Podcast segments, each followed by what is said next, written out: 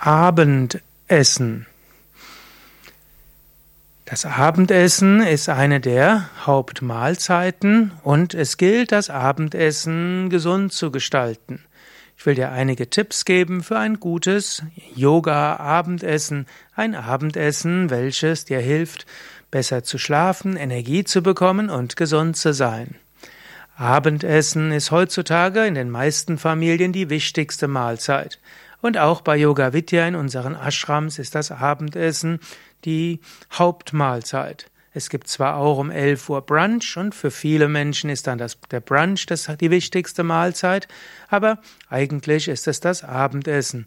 Am Tag hast du viel getan, am Tag warst du vielleicht aktiv und während du aktiv bist, hast du nicht so gut Zeit zur Verdauung und deshalb ist es klug, am Tag dem Körper nicht zu viel zur Verdauung zu geben. Das Abendessen dagegen ist eine Mahlzeit, die du ein paar Stunden vorm Schlafengehen zu dir nehmen solltest. Dann hast du nämlich erst ein paar Stunden Zeit, um die Erstverdauung zu machen und dann während du schläfst die weitere Verdauung. Daher das Ideale wäre, wenn du abends nicht zu spät isst. Letztlich kann ich sagen, wie wir bei Yoga Vidya in den Ashrams den Tagesablauf gestalten, ist heute sogar nach den neueren Erkenntnissen der Ökotrophologie, ist das Jahr 2018, die, der, der ideale Tagesablauf. Bei Yoga Vidya haben wir um 11 Uhr Brunch und um 18 Uhr Abendessen, also nur zwei Mahlzeiten. In früheren Zeiten, in den 80er, 90er und 2000er Jahren, dort hat die Ökotrophologie gesagt, man soll lieber kleinere Mahlzeiten statt größere haben. Man sollte fünf Mahlzeiten am Tag haben und ja, da mussten wir uns immer bei Yoga Vidya zur Wehr setzen und sagen, nein, das stimmt nicht. Unsere Erfahrung ist zwei Mahlzeiten. Ist für die meisten Menschen gut. Und im Jahr 2016, 17, 18 gab es eine Reihe von Studien, die gezeigt haben, dass es am besten ist, wenn man dem Körper 16 Stunden Pause gibt, also wo man 16 Stunden lang nichts isst. Bei Yoga Vidya ist das zwischen 19 Uhr und 11 Uhr. Also von 19 bis 24 Uhr ist 5 Stunden, von 0 Uhr bis 11 Uhr sind 11 Stunden, also 16 Stunden lang nichts zu essen geben. Und das ist ausgezeichnet. Zum einen fällt es dann leicht, das Gewicht zu halten, nicht zuzunehmen, zu seinem Idealgewicht zu kommen. Zum anderen hilft es auch, dass der Körper entschlacken kann. Es ist gut für den Blutdruck, es ist gut für die Blutfettwerte, es ist gut für die Verdauung und es ist sogar auch gut, um Krebs vorzubeugen. Also 16 Stunden am Tag nichts zu essen ist etwas Vorzügliches für den Körper. Und so ist es gut, auf das kleine Frühstück am Morgen zu verzichten, ein Mittagessen zu haben und dann ein Abendessen zu haben.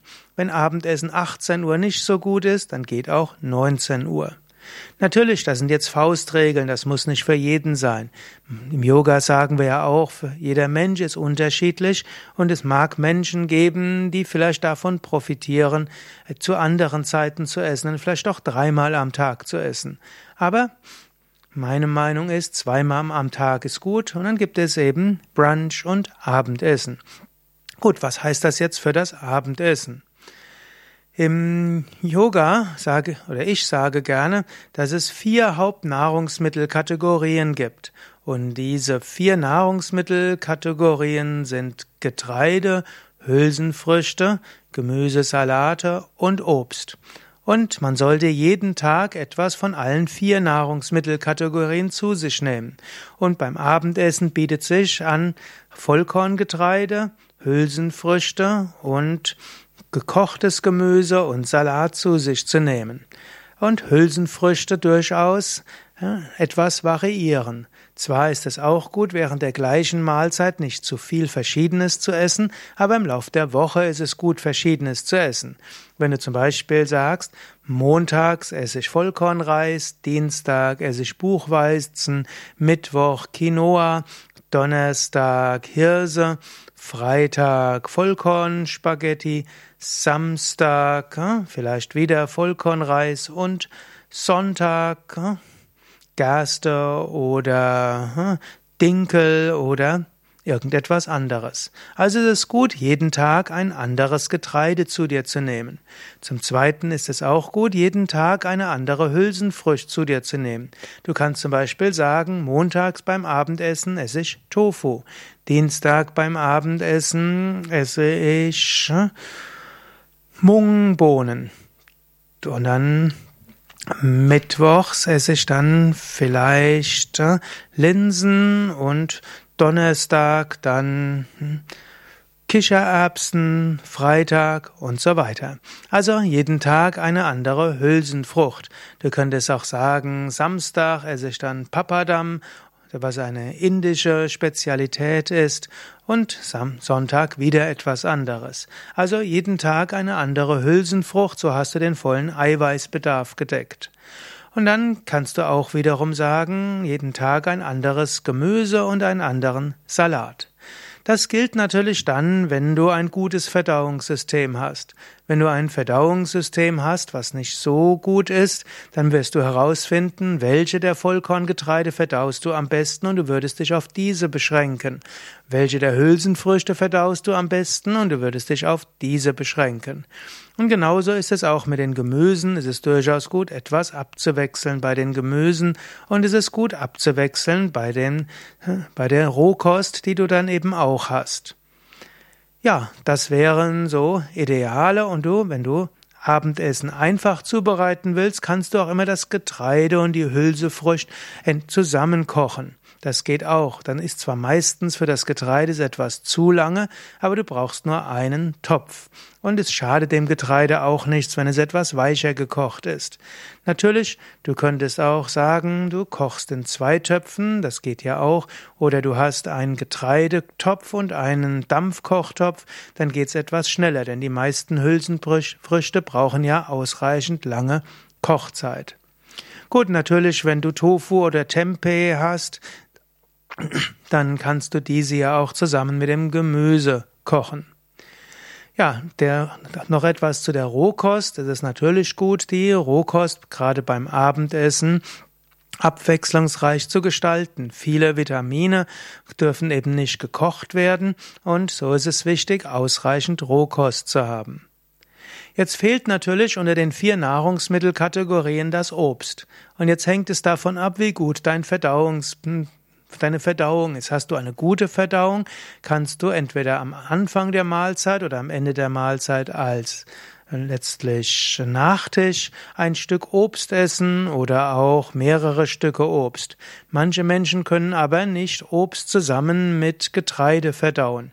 Dann könntest du zum Beispiel hm, am Vormittag auf Getreide verzichten und stattdessen Obst und anderes zu dir nehmen.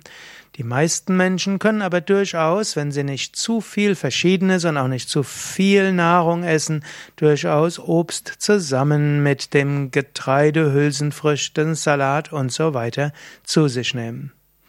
Ja, das sind ein paar Tipps für ein gutes yogisches Abendessen. Natürlich kannst du dann auch noch überlegen, ob du zum Salat zum Beispiel ein paar Nüsse dazu gibst, auf welche Öle du dazu gibst, ob du diese Öle brauchst, wie du würzen willst und so weiter. Im Ayurveda gibt's ja auch die Aussage, dass du je nach Dosha, dass du vielleicht etwas beruhigen willst, andere Gewürze wählen willst.